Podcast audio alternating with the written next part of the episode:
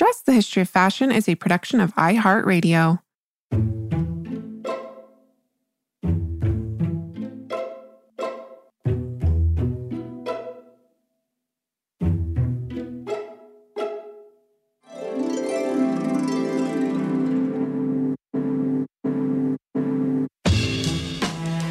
Over 7 billion people in the world, we all have one thing in common. Every day, we all get dressed. Welcome to Dressed, the history of fashion, a podcast that explores the who, what, when of why we wear. We are fashion historians and your hosts, April Calahan and Cassidy Zachary. So, dress listeners, as you know, April recently joined me for the Southwestern Association for Indian Arts, or SWAIA's 100th annual Indian Market in Santa Fe, where we had, April, I think you'll agree with me, a fun filled weekend of everything from fashion exhibitions to fashion shows. We even went and saw a flamenco performance, which is mm-hmm. not related to Indian Market, but we had so much fun. So, the fashion shows are actually where we saw the debut of today's guest, Orlando Dugi's first menswear collection. And let me tell you, dress listeners, it was so incredibly stunning. I mean, I've long been a fan of Orlando's work. He brings the most impeccable hand skill and hand craftsmanship to his work. You know, we're talking about hand tambour beading, embroidery, hand dyed fabrics.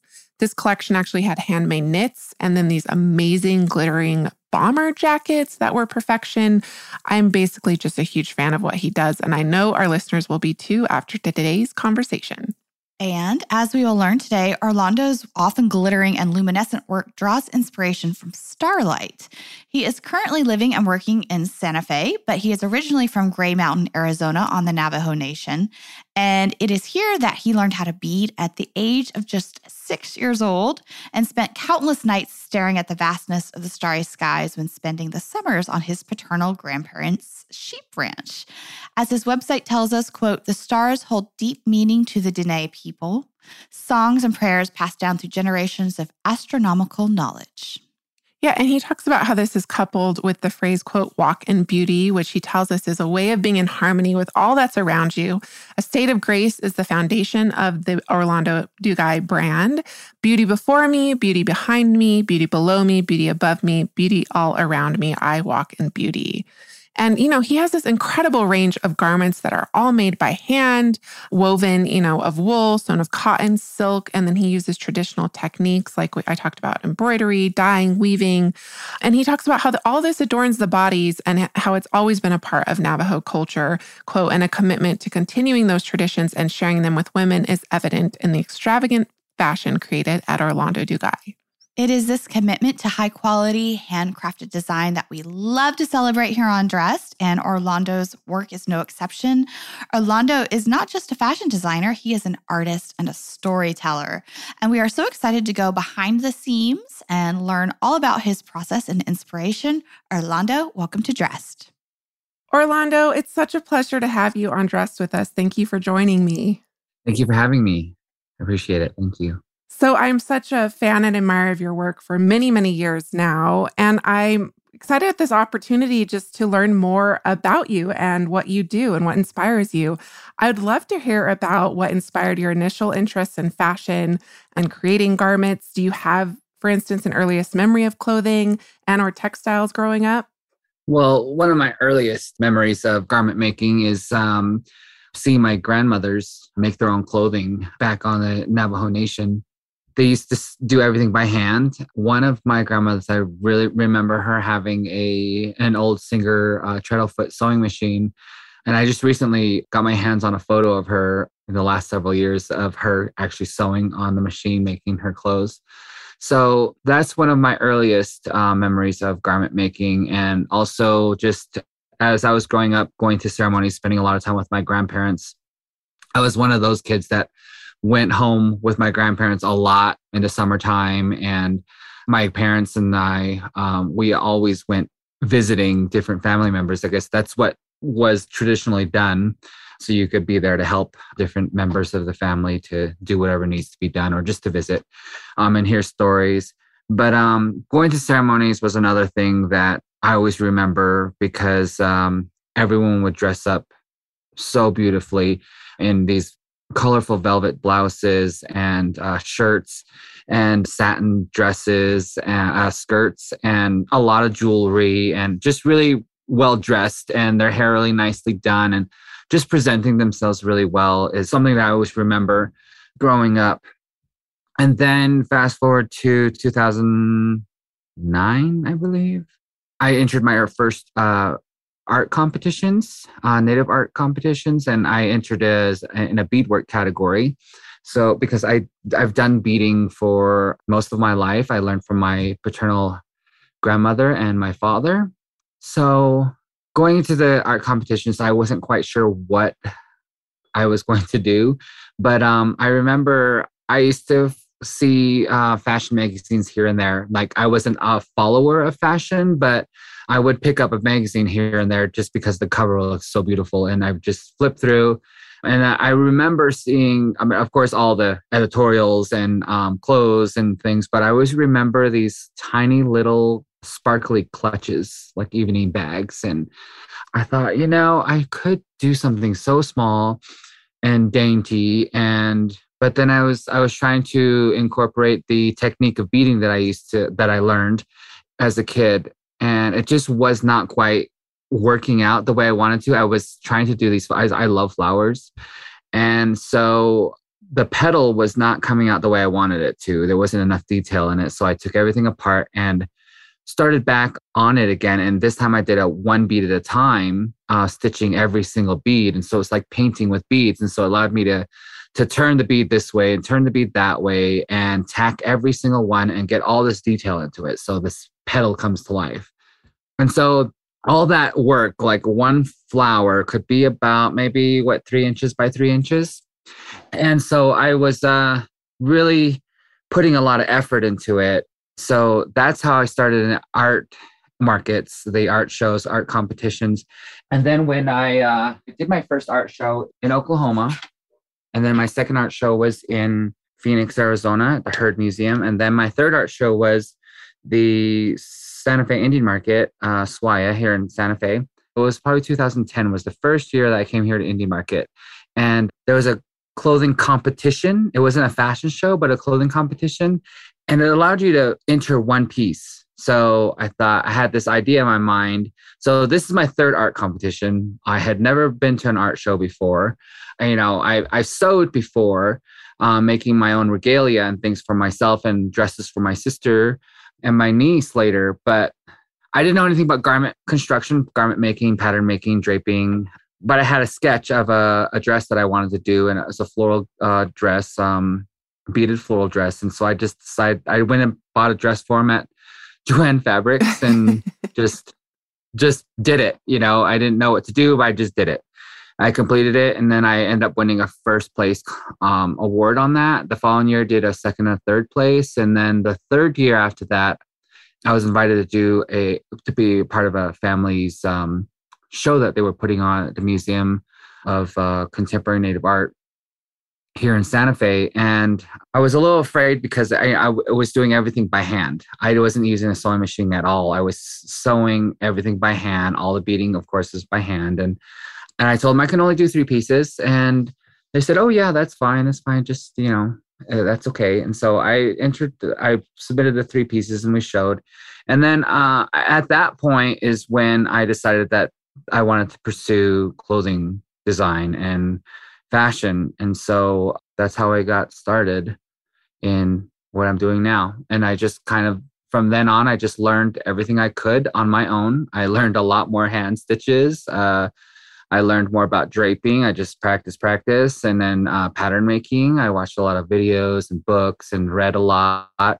And then even beading, I did learn different techniques. And then I eventually learned tambour beading because that's what the the couture houses did. And then I also saw some videos from India, uh, all the different types of beading there, Russia. And so I, I mean, I just researched and researched and then I just learned to do it because I wanted to do these elaborate pieces and uh, I couldn't do it with the style of beading that I knew how to do. So yeah, that's amazing. So I, I mean, I obviously had no idea you were almost entirely self-taught, is what it sounds like. You had a foundation with your beading that you learned as a as a young person, and you were exposed to sewing and the creation of garments. But this is something that you continued to pursue into your adult life and taught yourself, is what you're telling me. And this is remarkable when you see, especially the level of craftsmanship and quality that you bring to your work. It's remarkable. I'd love if you could talk a little bit about the technical skills that you bring to your work and why this commitment to the high level of skill and artistry is really important to you. I mean, oh, you saw it, like I said, I didn't know anything. So it was a lot of trial and error. So I made several garments where when I look at them now, I'm, I'm cringing because I'm like, oh my gosh, I made that. And I actually showed it to people. we progress, right? um, it's it, um, if I didn't do those pieces, then I wouldn't have learned how to do better. And but each time it was it always improved on it from the last um, time I did something similar. Like just the inside structures of something like a dress was a, a really big thing that I was not super aware of how to do, but I did work for my father, who is a construction contractor.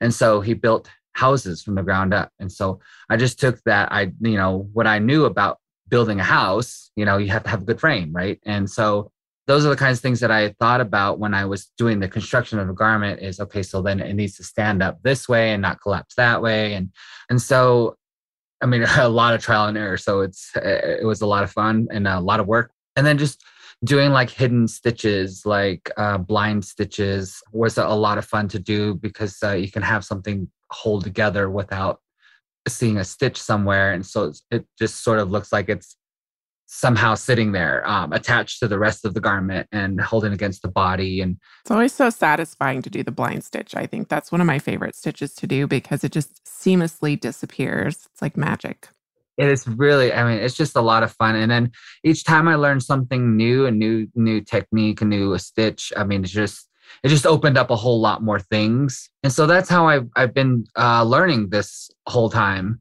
just trying it out, learning as, you know, researching as much as I can. And um, I mean, like, I never found one book or one source of information that covered everything. So you, there's a long article for something and you get that one tiny little bit of information and you do another another one same thing a little tiny piece of information. And um, but going through all the other material to get to that one bit of information you know it, it was a lot of fun just learning about all the different things how things worked in different workshops and yeah just like the materials they use just the history of of something and whatever um, house uh, um, of whatever that they did. And uh, feather working was another one that was really fun to to learn about. And feathers are you know significant to our culture, Navajo people.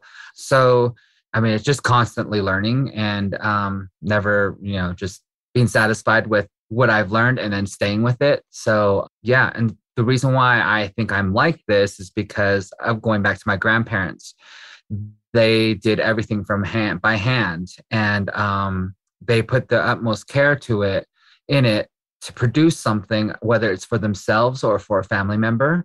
And so i think about garment making in the same way. It's just um, you want to present something that is going to be beautiful that the person who you're making it for is going to appreciate. And whoever else um, sees it sees the person that's wearing it you know can appreciate it as well and so, I mean, in my family, we have weavers, um, bead workers, silversmiths, people who made buckskin, made uh, moccasins. You know, like everything was done like through that. I mean, like take uh, weaving for instance. You know, my grandparents they have their own. They raise their own sheep. You know, um, they would uh, shear the sheep. They care for the sheep. You know, they raise the sheep, care for the sheep, and shear it and uh, clean and process the wool dye it, spin it into a, a workable yarn, and then set up a loom and then weave it into a garment or into a, something that's going to be a floor covering or a,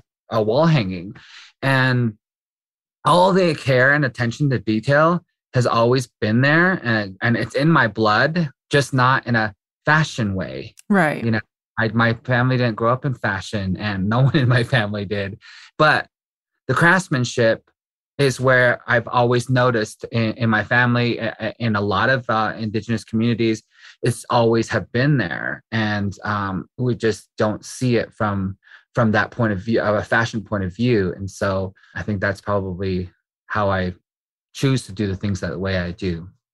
Yeah. And it's, and artists like yourself are just so refreshing in today's day and age. It's one of the reasons I'm so excited to talk to you and learn more about your work is because in a day and age, and this is what we talk about a lot on the podcast of like fast fashion and this constant turnover of new, and, you know, that gets lost a lot of times. And so to see people like yourself who are paying so much attention to why hand craftsmanship matters and who bring the history and the cultural influences and the family ties into what you do, it's so beautiful. And it's such a beautiful reminder of why it's important to care about the quality of your clothing. Looking back over your career and looking back over all of your work, how would you describe or characterize your clothing? when I first started, I, I started in a special occasion because if we go back to me telling you about my childhood and growing up with my grandparents and going to ceremony, being exposed to that culture that far, um, that deep into it, because I'll, not all of these things happened at night, but um, a lot of them did. And so that's why I chose evening wear, if you know, or special occasion because of that, that the things happening at night. And then uh, a lot of time it's you know there's a fire in the center of the of the room. And so you have like the light flickering off of um, fabric or off of jewelry and um, it's always something that's always in the back of my mind when i create something it is that i think a lot of evening gowns that were done in european fashion before electricity a lot of the rooms were lit by candlelight and so right. you play with the with the light and i think it's kind of the same thing just on in a different continent. so yeah, uh, that's what I classified it now, I guess. But um, you know, I did my first men's collection, so and that kind of goes from day to evening, and um, so I think it's it's gonna just keep going as how it goes and we'll see what happens. Yeah. and do you have a driving philosophy behind each collection or does that evolve as well? I've read, you know, you have that beautiful poem that you often talk about, Walking in Beauty, which I think is just so um, beautiful and poetic. So there you really bring a lot of that into what you do as well. Yeah, I mean uh it's um I don't I don't want to say it's religious, but it, it's it's dressing for the holy people is the way that I look at things.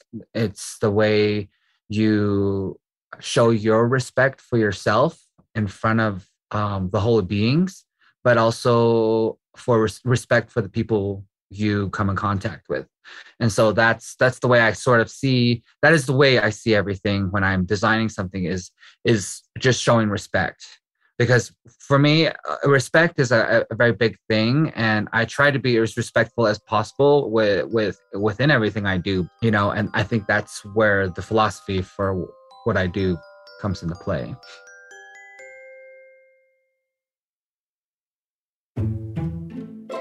And can you talk a little bit more about the cultural influences that you incorporate in your work? I've heard you talk in a couple different instances about kind of incorporating symbolic influences from origin stories in your culture which wouldn't be you know obvious to anyone who didn't who wasn't familiar with them um, maybe in context of your 2020 collection which is how i was first introduced to your work because this collection was absolutely sublime. Can you talk a little bit about that? Yeah so the 2020 collection yeah the pandemic it really the entire world experienced this thing together at the same time and we're all stuck at home and we're all worried about our families back home. I mean, my family's six and a half hours away and um, within driving distance, but you know, we couldn't go anywhere. We, we, no one knew what was happening. But anyway, I was missing my grandparents. I thought about them a lot because, and I, I was thinking about my childhood, all the things that I had experienced with them. And what was super scary is because on the Navajo Nation, the death rate was really, really high for some reason and um, maybe it's just because we're all you know we have generational home lives where we have grandparents and grandchildren. They're all living together in some places, or they live really close by. And so uh, maybe that's why the death rate was so high. But, you know, it was scary because all my grandparents are, my whole family's back there and not being able to do anything about it um, and it, how to help except um, make sure that they stay and my my paternal grandparents for instance they live way way out in the back country really close to the grand canyon. So they're you know pretty we're pretty protected and uh, my other grandparents you know they live closer to more populated areas. But thinking about them and just worrying about them uh, i thought about my life growing up and all the things that I experienced and um, all the ceremonies that I have seen and witnessed. And every all of those ceremonies are always prayers for healing and protection. And it just seemed very, it just kind of fit together to do that a collection that was based on a story that you know we're taught about protection healing and the story is about warrior twins, twin boys who are children of the sun. And they go to their father, the sun, uh, who puts them through a series of tests to prove that they're, in fact, uh, his sons. And um, so they pass, and he gives them weapons to help fight these monsters that are killing Diné people on, on Earth. And so there's a weapon made of uh, lightning, it's a lightning bolt and another um, arrow made of sunlight, flint armor. And so those are like some things that I took from that story and put um, on the dresses. Um, there's one dress, for instance, has a zigzag arrow around just under the bust, and then another arrow, uh, straight arrow below that, and then another zigzag under that uh, that wraps around the entire torso of the body. And to me, that was protection for the wearer you know so i'm taking these these uh the the story uh, of this hero twins and the weapons that were given to them to protect the people. So i put that into the into the collection in that way. Um, i did a design that was like a grid like a diamond pattern that i did all over uh, a, few dresses. And the the diamond pattern represented the flint um, armor that was given to them as well as for protection. And so those are the kinds of things that I went through thought about and, and, when i came up with the designs and then i came out with the uh, embroidery patterns beading patterns to to to put on the dresses. But um it just kind of i think with that collection was the one of the very first times where i actually really incorporated my background um, a little more openly than um, i have uh, done in the past. But it took uh, like nine eight nine years to get to that point. I think maybe the confidence of the years of work that I've done were finally starting to release uh, into the clothing that I was working. And so uh, that's where that kind of started is um, because of, of, the pandemic. You know, it's a, it's a terrible thing that happened, but um, it, it also reinforced your connection to home and for me. So that's, that's how that started. Yeah, absolutely. And again, I mean, this, that collection was how I first saw your work and it's it's so incredibly beautiful. And then to learn that you're doing almost all of this work and correct me if I'm wrong but all this work by yourself all of this hand beading work I've seen videos of you doing the tambour beading it's just incredibly remarkable you don't have like an atelier of workers working for you you're doing all of this by yourself so you're really putting so much of yourself in it than say you know and uh, other designers who have this huge team working for them which I think just makes it that much more personal and beautiful and intimate can you talk a little bit more about the beading process? I've seen multiple videos of you doing it. It's so beautiful for listeners who might not know what tambour beading is. Can you talk a little bit about that? I mean, I think it's incredible that you taught yourself. So maybe you'll inspire someone else to, to pick it up as well. uh, yeah, I, all the beading and embroidery I do myself. The last few years, I've had one, uh, one or two people who would come in, like one person for sure, my friend Violet, I know Violet. She's a friend of mine. Yeah. yeah, Violet Dawn Ami. Yeah. yeah. She's like, uh, she would come in and help me like sew. She'll do some hand stitching w- with me. And um, that year was the first time I was in this workspace. And this is a converted garage. There was no window. And that was one of the hottest years. And it was like a hundred and something in this room. And Violet were in here, both sweating away. Um, Blood, sweat, and tears, right? yeah, yeah. So we're a real sweatshop, and I just wanted to, you know, say Violet's name because, uh, you know, she she does help me. But but the beading and embroidery is something that I do all by myself, and the tambour beading I, you know, like you said, I did learn all of that on my own. I again just research, research, research and just learned how to do everything tying up the screen i mean like i didn't have a professional screen uh, frame to, to tie up the fabric the silk so i went to the hardware store and got several pieces of lumber and drilled holes into them and uh, put some silk uh, fabric uh, you know I, I bound some silk fabric and stretched it on the frame and you know tambour part comes from tambourine because uh, apparently the silk was stretched taut like a tambourine drum. And so that's oh. where, where uh, comes from. Yeah. And then the hook, uh, crochet hook uh, needle, the tambour hook, it's, it's a pretty, uh, it's a lot of, you have to have a lot of hand dexterity uh, to to bring the thread up through and back up to the top and, and catch a you know stitch a bead at the same time and there's several different ways to do it um, from the front face side. So you're looking at the beads on the top side or from the bottom side. I think that a lot of the French houses bead from the with the beading attaching from the bottom, and then in like Russia, I think a lot of them do it from the top side, but both ways.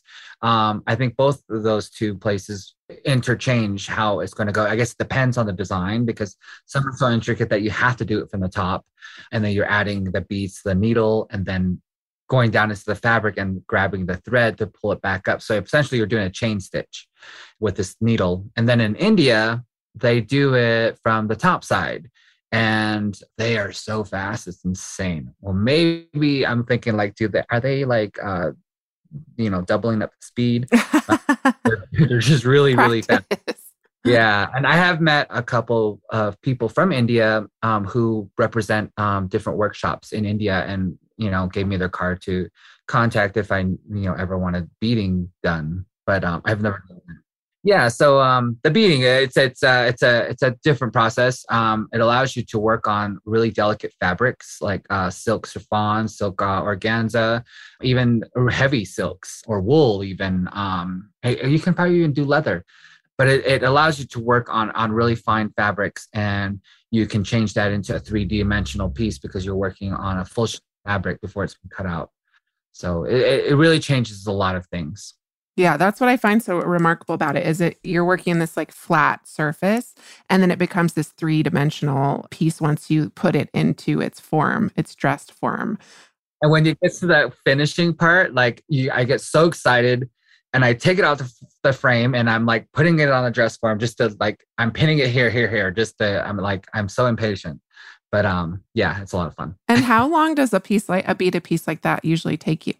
Uh, it depends on how much there is. And sometimes it seems like doing a straight line of beads, just long straight line, seems super easy and will not take you very long. But sometimes those are the longest ones.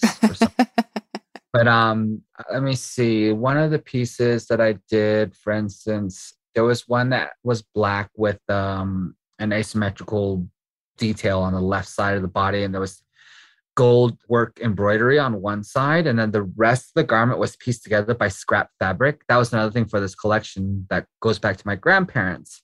Um, my grandparents didn't throw anything away, no matter what it was. Like fabrics, a lot of fabrics, for instance, were kept into little bags, and that's what I also do. I don't throw anything away unless they're too too tiny to be used, and those go in the garbage. But or the cotton goes in the recycle bin. But pieced together fabric, and then uh, where the seams came together, um, all of that was connected by beading, and wow. then there was uh, embroidery that represented uh, the whole dress design sort of represented the mother earth and father sky indian culture and then the, of course the arrows were on their gold work um, gold metal embroidery which i also learned um, on my own so some i think that dress took maybe oh my gosh it took i would say about three or four weeks because in between I'm still doing a lot of um, all the other pieces. I have like I have three three different dresses, three different garments going on at the same time, and I'll work on one for half the day, and then I switch over to the other other garment. But I do have time sheets for for them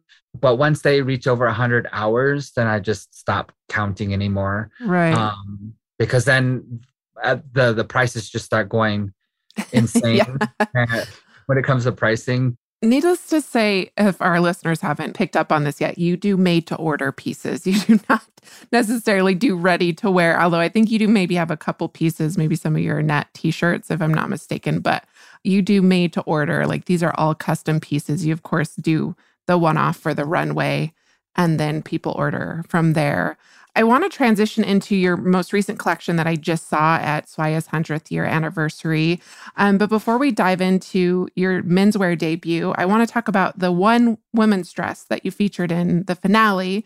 Because if I'm not mistaken, that was a dress that you were commissioned to create for an exhibition for, at the Museum of International Folk Art Museum in Santa Fe, the red that colored the world.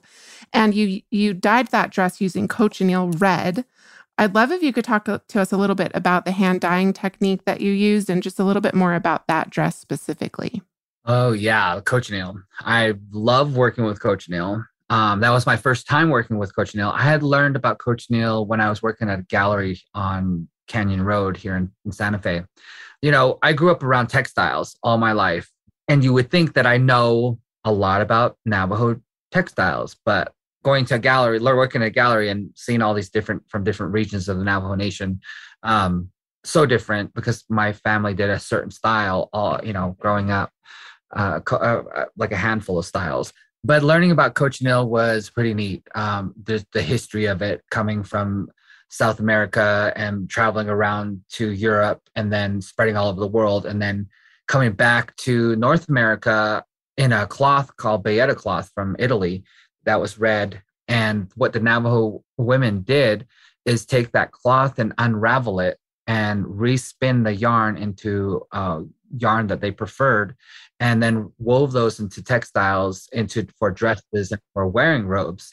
And these wearing robes were highly prized. Um, they were traded to other tribes all along all in North America, and they became to be called uh, chief's robes. Um, a certain style was referred to as Ute style robe um, because the, the, I guess the Ute people preferred this uh, certain color uh, combination. So this red was it's it's sparingly used, but if you found a textile that had a lot of red in it, that had been pretty maybe a pretty well off to do uh, a well to do family because to get that much red through trade, you know, um, it's a it's a it's a big deal. And the red comes from a bug, we should say. Cochineal comes from a little bug. So to get all of that red to create something to dye an entire garment, it's pretty amazing. Yeah, it's and it's only the female cactus beetle that you to derive the red color from. And you know, cochineal is used was used it there was a big controversy with starbucks i think because they used it in their one of their drinks, drinks. yeah to dye color, but it's also in lipstick, it's in cosmetics, and in pink grapefruit juice. When I did this collection, I had learned about cochineal and I just was fascinated by the color red and the history behind it. And then um, I was at a party and someone from the folk art museum was there, heard from someone that was there because I was talking to them about the collection I was coming up with. And uh, the whole idea was this made up um, matriarchal society that, like Chaco Canyon, they these women ran this society, this civilization, and they everything they wore was red and it was dyed in cochineal. And so, if you can imagine Chaco Canyon, the walls at Chaco, and um, the bright red and gold uh, against that background was just mind blowing for me. And so, um, I had this whole idea, this editorial in my head that where this collection came about. So they heard about it.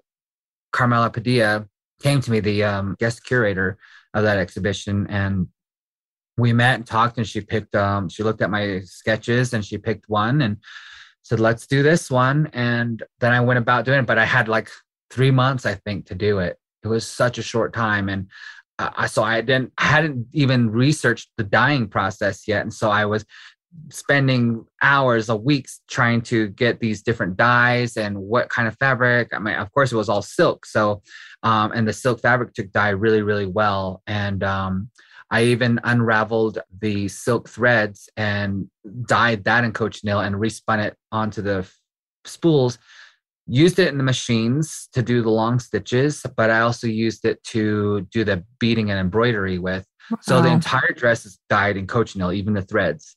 The you know the the idea for the collection, the inspiration was uh, this this civilization in the desert, and so everything depends on water. Um, and it's still kind of the same way now. And so eh, out here in the Southwest, right, we pray for rain, and we you know there's there's dances from the different pueblos that uh, dance for rain, and and so this is all of this comes back to this the story for this collection. And so all the motifs come from Pueblo pottery designs that have to do with water.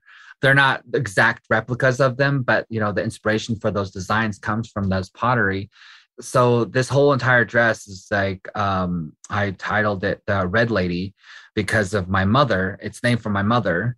And that that name goes back in history to the 1800s because um, and it's kind of given to uh, a woman with red hair in my on my mother's side of the family. But there's a whole other story about that but that's what the dress is named for. And um and what was also really uh interesting to because I was di- designing uh, dresses for women, the color red was only derived from a female beetle, and so it was um, it was just kind of just worked out that way. I don't know. And the red is, is such a beautiful color. You can get anywhere from blush pink to black. Wow. Yeah, absolutely stunning dress. It was a surprise and very um, wonderful surprise to see it on the runway a couple weeks ago.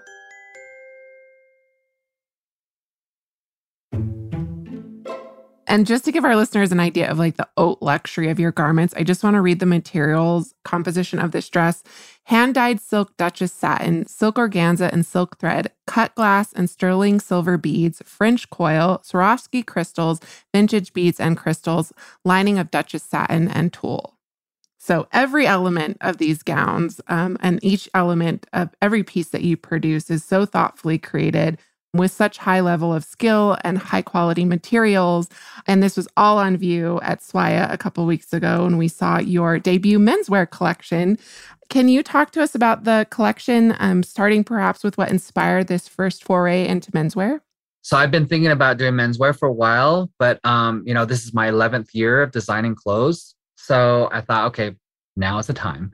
And then also it was SWAIA's 100th annual, uh, you know, their centennial. And um, this was kind of just it just happened to happen this way. But um, the inspiration for this collection again is from the Twin Warrior story. And so all of the different things are spread throughout the collection. And then the cochineal also is uh, sprinkled throughout the collection. So it's sort of like this lifeline that goes through the entire collection. We did um, cochineal in the hand knit um, sweaters that were all sourced locally and dyed here in Santa Fe in New Mexico. Some of the knitted gloves were also all done in Coach cochineal as well. But the inspiration goes to those warrior twins and with native designers where we never i mean like there's there's so many of us now and a lot of it's still for women and i was thinking you know like i've been wanting to do menswear for a while and um i just thought that it, it would be a nice way to show my version of how i would do menswear for for people. And um, it's not specifically meant for just native people but it's it has sort of uh, like the sweaters are um, they're kind of they're chunky sweaters. They're all hand knit so they're they're not super fine knits. And the designs some of the designs come from old wearing robes. And then again the flint armor eh, and the motifs are in the sweaters as well and i wanted to pair them with uh, native jewelry um, but I didn't want it to be silver and turquoise. And um, because I want to show that we can still have an entire outfit made with indigenous designers, but it doesn't have to look like an indigenous clothing designer. I don't know how to say that without offending anyone, but um, uh, so my we have some friends, um, Yazzie Johnson and Gail Bird. Yazzie Johnson is Navajo and Gail Bird is Laguna and uh, Santo Domingo, Pueblo. And they create this amazing jewelry in uh, 18 karat gold. And they use pearls, wow. they use agates, they they use these um, hand sculptured stones from this uh, German stone designer. So I we I asked them if they would, you know, like accessorize my show, and I was so surprised that they said yes, and um, but I, I was thrilled because they they never do this for people, and they were at one point kicked out of SWAIA Indian market in their in the 70s, I think, because their jewelry was not native enough and was not native looking enough. But you know that was back then, and finally the the standards changed, and then they were allowed to to come back. But the jewelry pairing it with the sort of like because I what the way I saw the collection was it was dark and moody and elegant and you know because even um, I, I, always want to carry that elegance over into the menswear.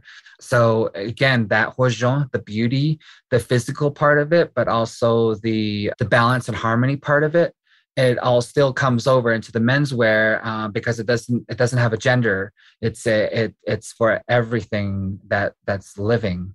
So uh, that's sort of what I was thinking about when I was coming up with this collection is just creating elegance um, and, and still have that mood like during the day when it's storming out you know how just that feeling of the wetness the dampness in the air and then the way the color changes you know it's just a, it's really moody.